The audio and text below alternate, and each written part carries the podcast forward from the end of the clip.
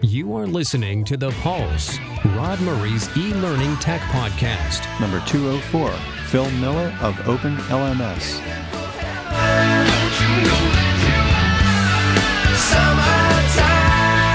This is Rod. Welcome back to my podcast. I hope you're having a great summer. And in the spirit of summertime, I'm playing a song called Summertime by Brother Love. Stay tuned at the end of the podcast for the full song. Today's podcast episode is sponsored by D2L. You may know their main product, the Brightspace Learning Management System.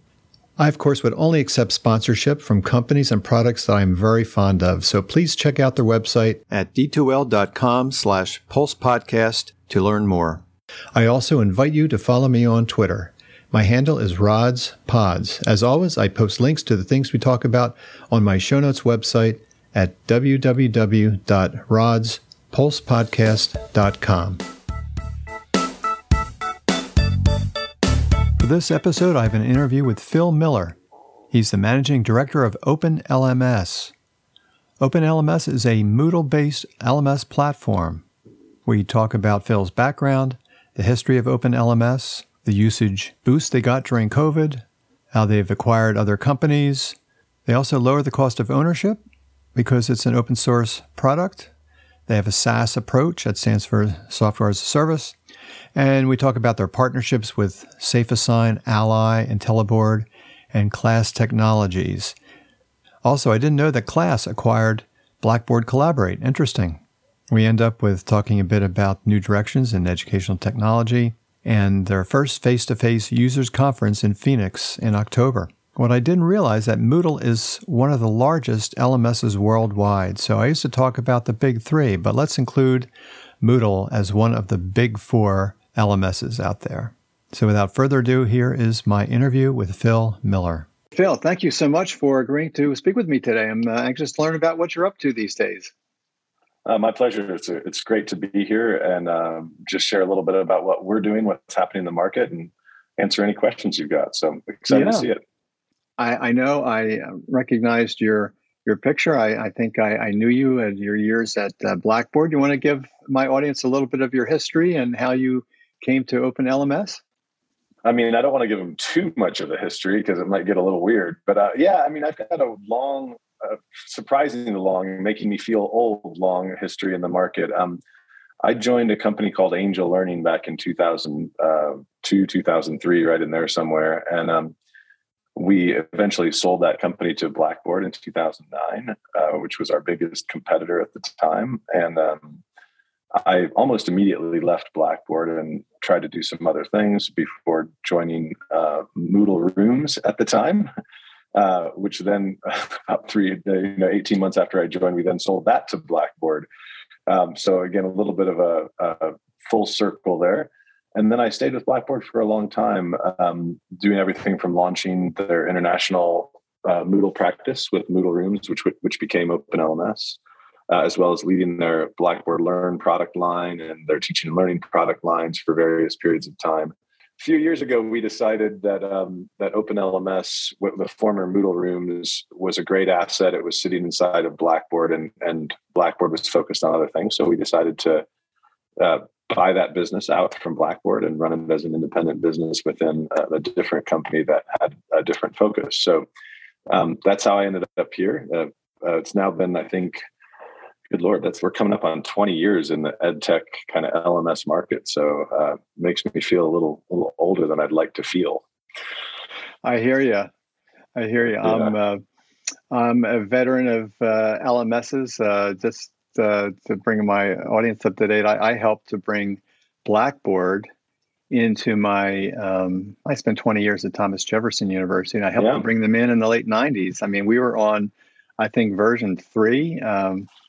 And uh, I think it was called Course Info uh, at the time. And so I've uh, I have a long history and, and, and certainly have supported Blackboard for years. And then um, in my latest uh, uh, institution, University of the Sciences, uh, we we moved on to other LMSs. But um, I was um, yeah, I remember some of that history in terms of Moodle. I had forgotten that Moodle Rooms then became Open LMS.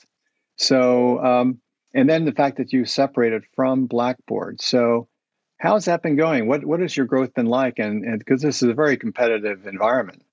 Yeah, it's been it's been a really exciting two years. Now, the interesting part of that story that I didn't mention is that we announced the separation of Blackboard from Blackboard on March 1st of 2020 with a, anticipated close date of April 1st, 2020.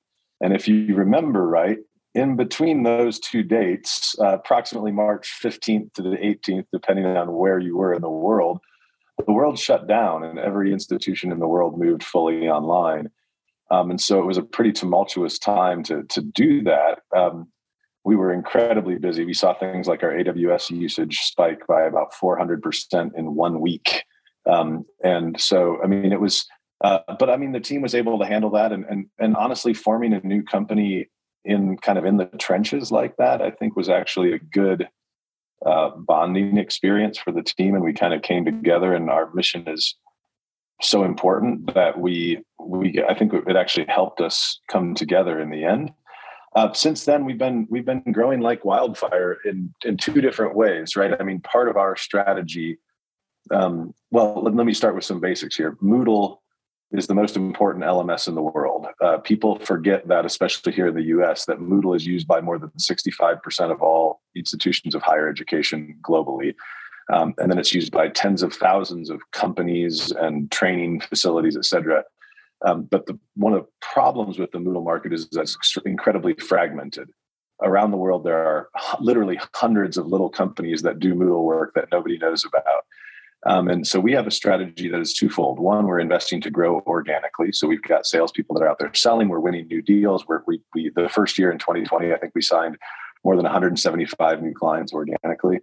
Um, and then we've also done some acquisitions of other Moodle companies, and we hope to do more of that. Again, Moodle is very fragmented. One of the things that we're trying to do is these Moodle companies that are regional, you know, in Europe somewhere or in South America somewhere, um, give them bring them into Open LMS. They, they look very similar to us, right? They host Moodle, they support Moodle, they train people on Moodle, and then give them more resources both to grow and then also, you know, there's a lot of duplication of effort, right? I mean, literally hundreds of companies are out there doing quality assurance on Moodle.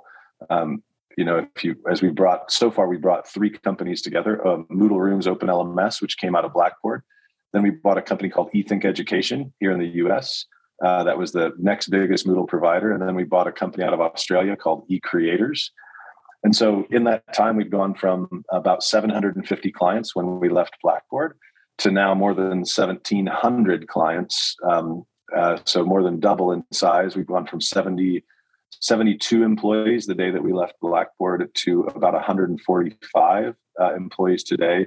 And then we have a company that is our primary investor company called Learning Technology Group, G's Group, which is um, which also provides us support. So it's been a it's been a I'll just say a crazy journey over the last couple of years. And, and you know this has been true of the market for a long time. As soon as you think that it's going to slow down, it, it, tends to instead speed up and surprise you in some way. Uh, but we've been incredibly help, uh, happy with the growth that we've had um, both again new clients that have come to us organically as well as uh, you know those clients that have come through acquisition as we brought these Moodle companies together. Wow, yeah, that's quite a trip. I um, yeah, I certainly like you said, uh, I was focused on the big commercial LMSs. Uh, most of my colleagues and uh, in higher ed uh, using one, I guess the, the, I guess you could call them the big three uh, LMSs.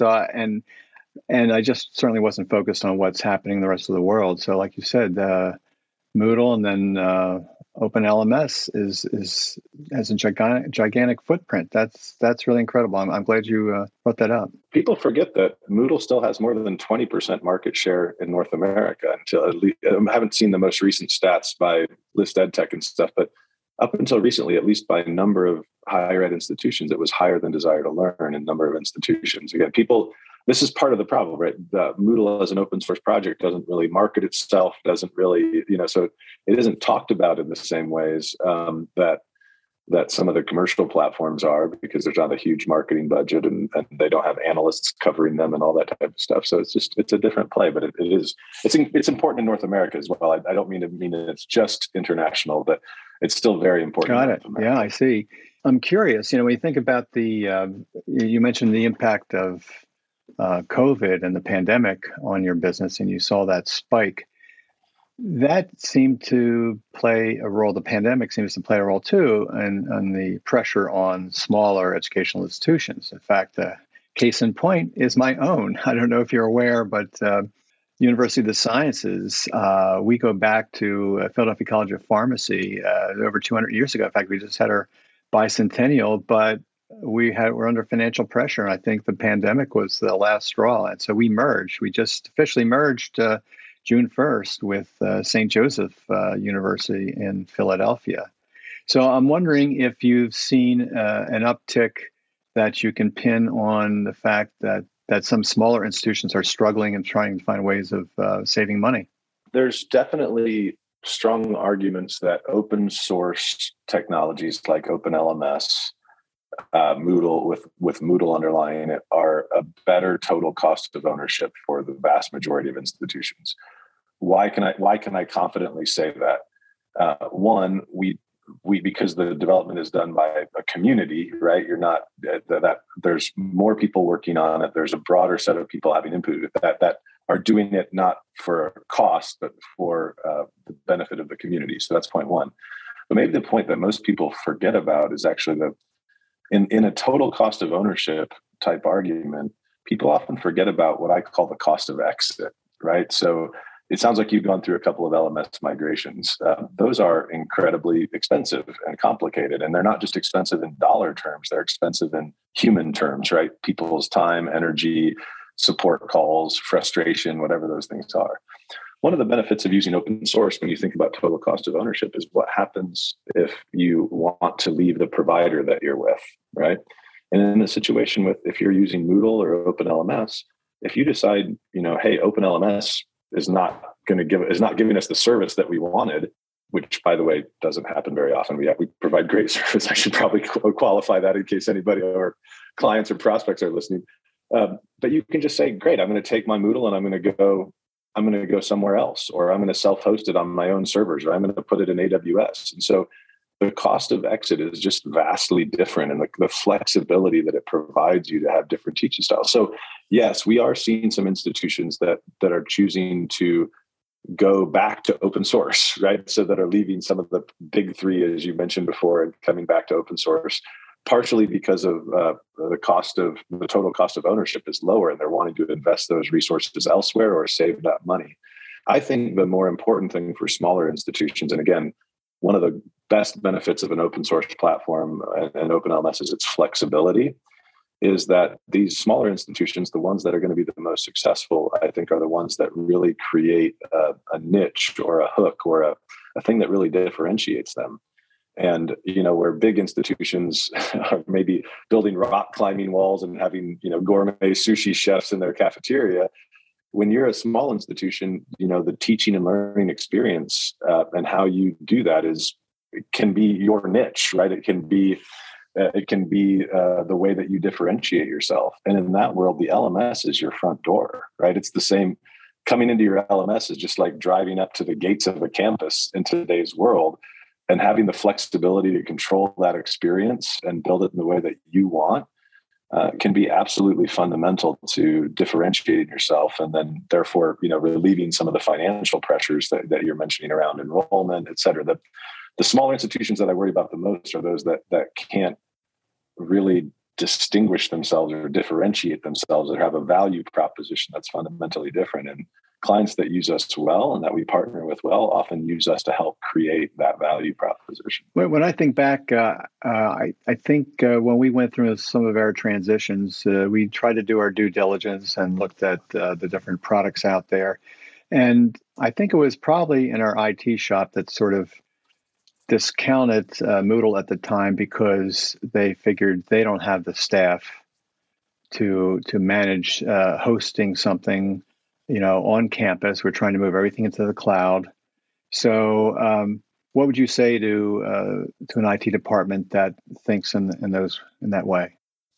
Yeah, I mean, the, so there's two there's two parts of it, right? So when you think about enough staff, there's two parts. One is are there enough people developing the platform, right? And that's not about how many people work at Moodle HQ, which I think is about 50 or 60 people.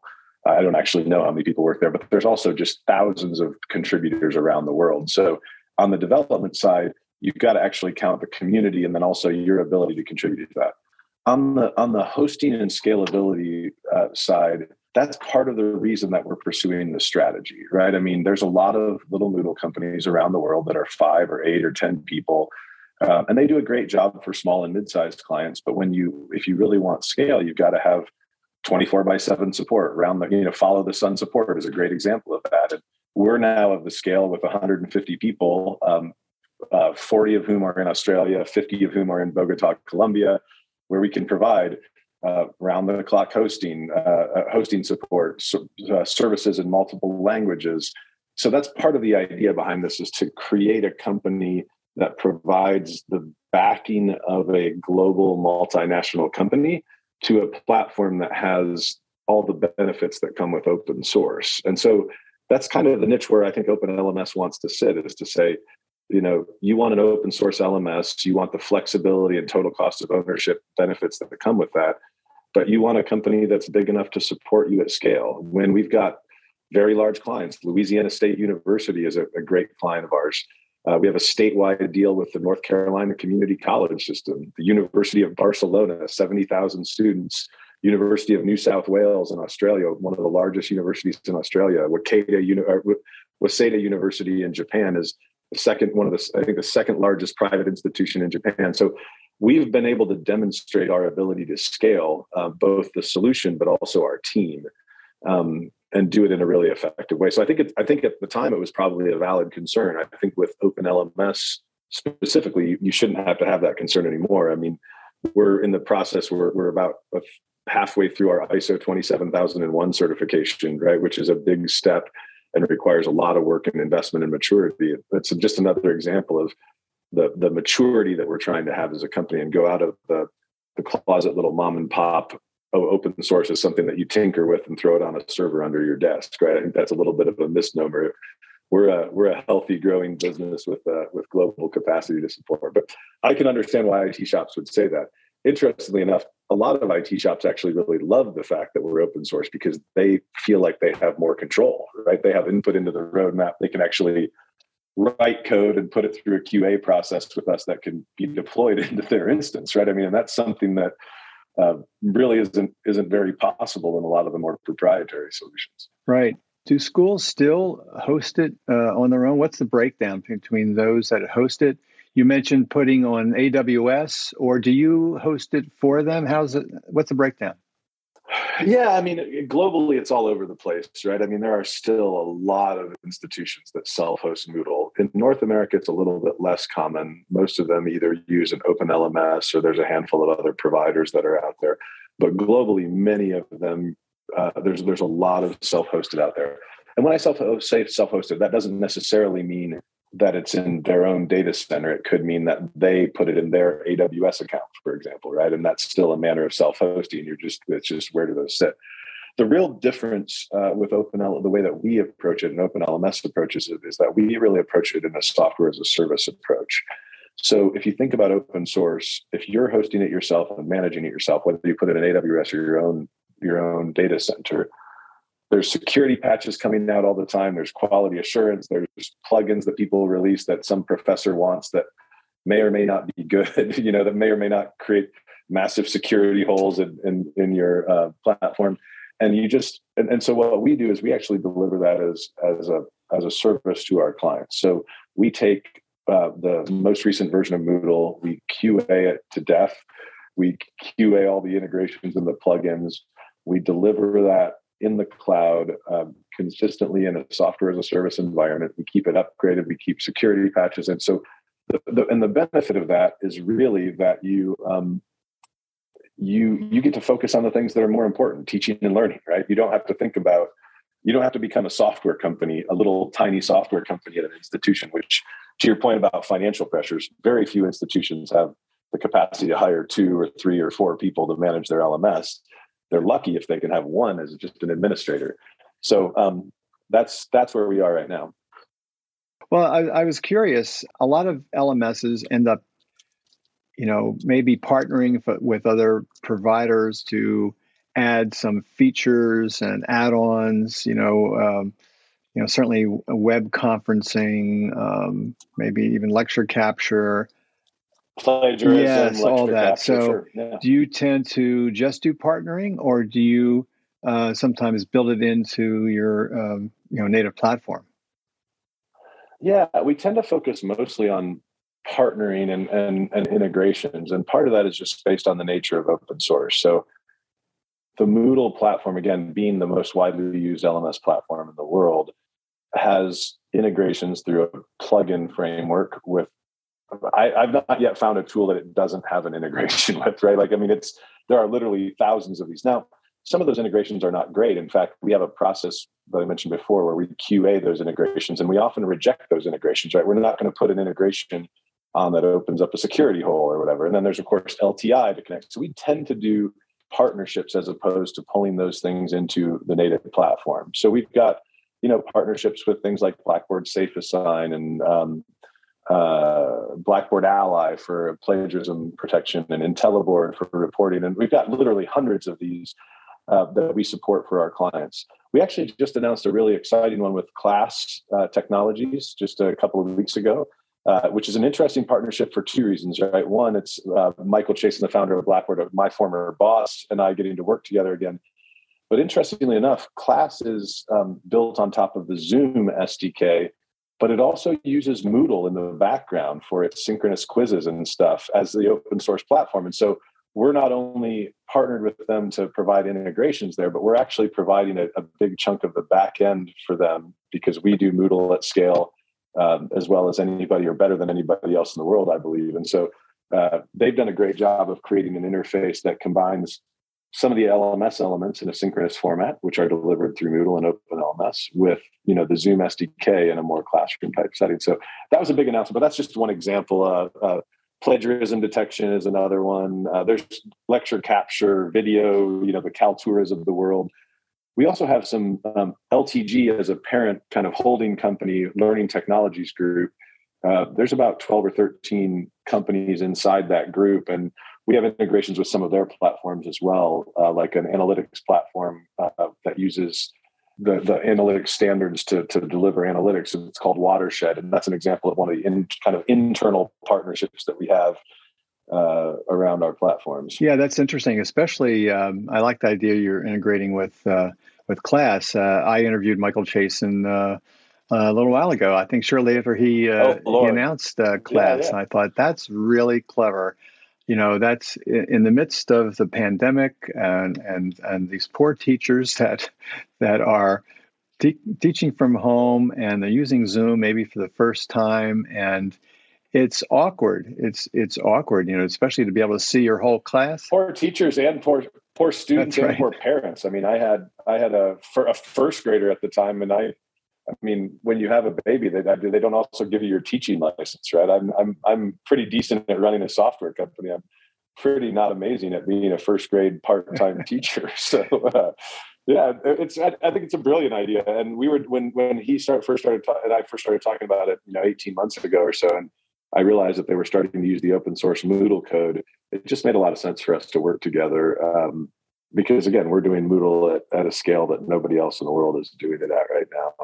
And so as they scale up and grow quite quickly, especially with the fact that they just acquired Blackboard Collaborate, um, you know, that's uh, I feel like it's going to be a really interesting time in that particular I part of the market. Know that you're saying class acquired Blackboard Collaborate. Yeah, I mean, it was announced a few weeks ago. It actually hasn't closed because there's a, a, a legal review process happening. It should close in the next couple of weeks. But yeah, the Class Technologies team, Michael Chasen raised some money and and went and acquired uh, the Blackboard Collaborate business from Blackboard slash Anthology. Um, so yeah, they're they're going to be they're now the biggest synchronous platform that is specific for education. Um, and with that, I, I think it's going to just really accelerate the innovation in that area. And we're super excited to be a part of that and to be helping them out on the back end. Interesting. You know, um, part of my uh, last uh, task at my institution was to to launch a, uh, an online division which was really focused on asynchronous, not synchronous. So, are you seeing more of that, or or or people really, you know, the the because of Zoom fatigue and and uh, it seems to me that you know you might expect more emphasis these days on more uh, structured, you know, asynchronous programs. Is that happening or not? I don't think it's binary. I mean, the the what the way what I see happening is that people want both the asynchronous and the synchronous environment whenever they use them to be the best for that environment, right? And and to be designed for that environment. And I think that's the difference. I don't think asynchronous is ever going to go. One of the benefits of online learning is right, you can do it any time of the day. And so, you know, one example that we often, well, this used to be true. I haven't looked as much since the pandemic, but used to be that the busiest usage period for uh, LMS, and this is true at Angel and Blackboard and Moodle rooms, often was like Sunday night at 10 p.m. Right, because that's when everybody like logs in and checks, hey, what's due this week? I need to submit some stuff, whatever those things are. And and that's part of the benefit of online learning is that you don't have, you know, you've got the flexibility to fit it around a schedule that makes sense for you um, and so I think the asynchronous part is always going to be important. But if there is a sync, even if you're in a, a, hybrid model where there is a synchronous portion of that, you know, Friday at 10 a.m., we're actually going to have either a, a, a real class or office hours, or whatever. You want that experience to be great too, right? Like, so the idea that there are bespoke tools that do either asynchronous or synchronous incredibly well, I think makes a lot of sense, right? I don't know where people are going to land on, you know, do you do fully synchronous or not? I, I think you if you go fully synchronous, that works for some people, but you are giving up that that massive benefit of the flexibility around time, right? And and um, that's a big thing to. That's right. I mean, even our synchronous, I mean, our asynchronous uh, division, uh, it's really not totally asynchronous. There's always office hours, always uh, you know opportunity for sure. students to connect with their with their faculty. I've been a technologist my whole professional life, and I'm always interested. Uh, hence the, my podcast. You know, finding uh, the cool new educational technologies. Uh, and so I thought this would be a great question for you. Can you point to any newer, cool technologies that maybe you're not currently taking advantage of, but things that you've heard of that maybe I should be following up on? I mean, there's there's a lot of them. Um, the ones that I'm watching the most closely uh, right now, I mean, and I wish I had more time to watch them more closely, are are what's happening with learner records and things that are revolving around things like blockchain and access. And I, I think we're still in the very early days here, but what does a transcript look like going forward? What do you know? Is it just grades? What about the skills that I develop? How do I certify those? I think it's a wide open space right now. Uh, the Bill and Melinda Gates Foundation, I know, is doing a lot of investment or looking at a lot of investment. You've got, you know, groups like Parchment and others that I think that are. There's just a lot of interesting things that could be done there. I don't believe, from what I've seen yet, anybody has, you know, cracked the code or made a, a big, uh, big move there. But but somebody will at some point, and I think that's going to be a space to watch. Uh, I think it's also important in the employment. I mean the job market now is so hot and so crazy and trying to find the right talent. But you know if you think about a world where people's not only their transcript let's call it but also uh, certified skills that they have if those were machine readable the ability to match employees with the right profile of a job is is just very different. And so there's a lot of investment and a lot of playing happening in that right? And but again how the how does how does that relate to what the learner wants to do right? Uh, where does that learning record sit? I i um i still and this is probably still true i should know this i guess but i remember when i applied for a job 20 some years ago when i graduated and i had to uh, i think i probably had to call at the time i'm not even sure i could do it online that, that ages me a little bit but i think i had to pay $15 to get my transcript mailed to my potential employer right? Like and and what did my employer do? They got a transcript. They probably stapled it to a printed copy of my resume, and, and the fact that it showed up was probably enough. Maybe they looked at it. I don't know. but that's not super meaningful anymore. And and that and so I, I think that whole space around skills and the interesting thing is that's not just something that that universities and, and are looking at the employers are looking at it too right they're trying to track those when they do internal professional development you know to make sure that people have the right skills for jobs or whatever all that stuff matters right? How many how many of my devops folks are aws certified matters to me for a lot of different reasons. And when they go try to hire somebody and they put on the, the job spec they need to have an aws certification. Great. Well that that should both attract a certain set of people and it should filter out other people. And and we're not good at that yet right? For all the advancements in other areas right i, I still think that is an area that that uh, has a lot of work. So that's that's the one i mean there are other ones i'll mention but those that's one that i'm i'm following and i'm kind of fascinated with but i wish i had more time to invest. Well you know maybe you've already discovered them but this is a good time for me to give a shout out to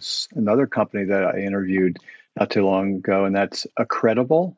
I don't know if you've ever heard of them yeah. Okay. I mean, yeah, of course. They yeah. sound like they have great technology and and and they can build their uh, credentials on the blockchain. Because I certainly asked them about that, and uh, it seems like that's really a big important niche uh, for them to, to fill. As they pointed out, students love it because then they can point to their certificates and they can put on LinkedIn. You know, listen, if you want to validate my my credentials, here it is. Here's you know credible and uh, so um, I hope their business is is going well, but uh, that might be a great company for you to partner with if you haven't already. We've talked with them, and we there's you know it's a supply and demand thing. You have to be able to both generate those things, and somebody has to be able to consume them and recognize that they're that they're valid, right? I mean, if I part of the reason you know getting a diploma from Harvard or whatever, let's say that matters because people recognize that as valid.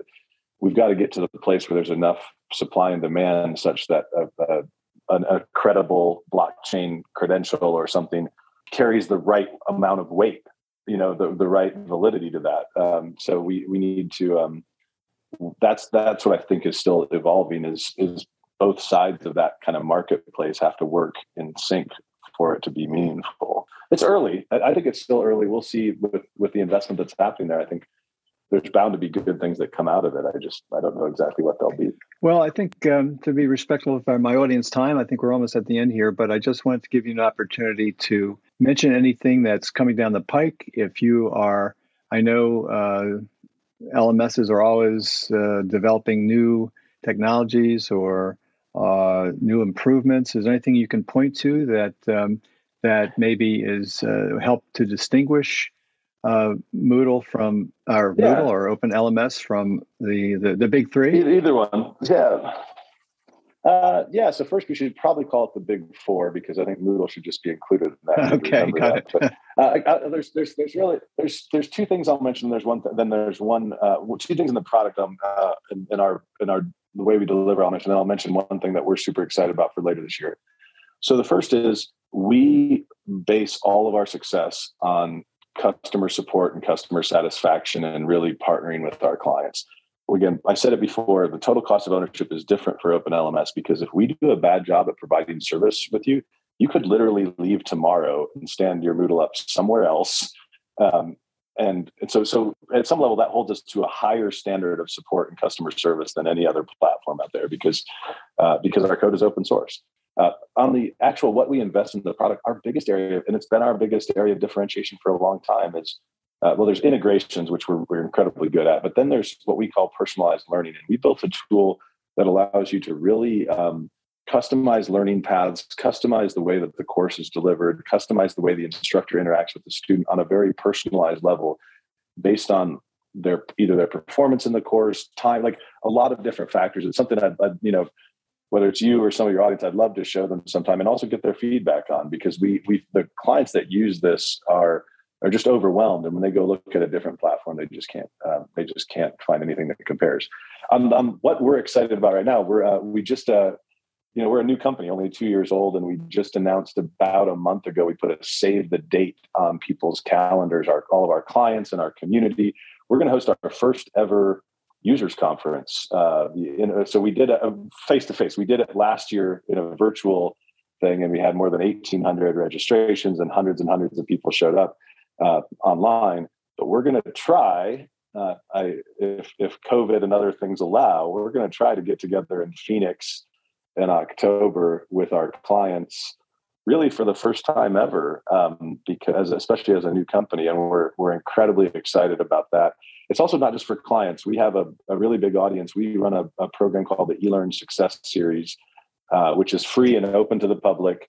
Um, and we did a, a, instructional design session in February. We did an instructor session in uh, May, and we're doing the ed tech and technologist session in July. And we're inviting all those people to come face to face too, because it's not going to be a, a salesy users conference. Again, we, we're on an open source platform, so it's not really about us selling you a product. It's about us working with you to to help you use that product more effectively. So I think it's going to be different um, than most what people call users conference. It's going to really be focused on adoption and teaching and learning as opposed to product and technology. And I don't know. We'll see. This is a we. It's a weird. I don't know if you've been to a conference yet post pandemic, but every, I've gone to maybe two or three, and you're always like, I don't know what this is going to be like. like, it, and so we're trying to plan plan for the best. Uh, and also Phoenix in October sounds amazing as somebody that lives in Indiana. if you live in Philadelphia, you you feel me, right? That's right about the time you're you're like dreading the the freezing cold rain that's going to come in November. And so,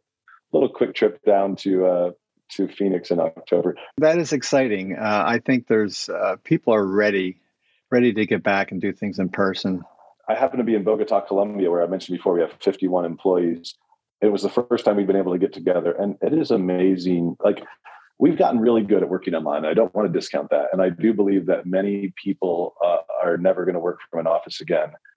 But there are times when being face to face, both in structured and in unstructured times, is incredibly important and, and, and drives a lot of conversations and innovation that doesn't happen. And the companies that are going to be successful, the institutions that are going to be successful, are going to find that right mix, right? Of how do I give people the flexibility, but what does it look like? And, and you know, getting 200, 300 educators together in a room to talk about, you know, online learning that's pretty cool, right? Something good is going to happen if we do that and we do it well. So I'm excited about that. Sounds great. Well, I think that's that's a perfect note to, uh, to end on, and uh, I want to thank you so much, yeah. Phil, for well, thank you yeah, for your no, time. I, I, I really enjoyed learning more about uh, Open LMS, and um, you know, like, and I will correct myself from now on. I'll say the big four. the big four. The big four. Yeah, I like it. I like it. Appreciate that if I've accomplished one thing today, that I will I will take that as a very good. Uh, take care. All right, thanks, sir. So that's it for today. I hope you got something out of it. I certainly did. I learned a lot about OpenLMS and how it's evolved. Also, take a look at some of the links I include on the show notes. And stay tuned for the song Summertime by Brother Love. Until next time, have a great week.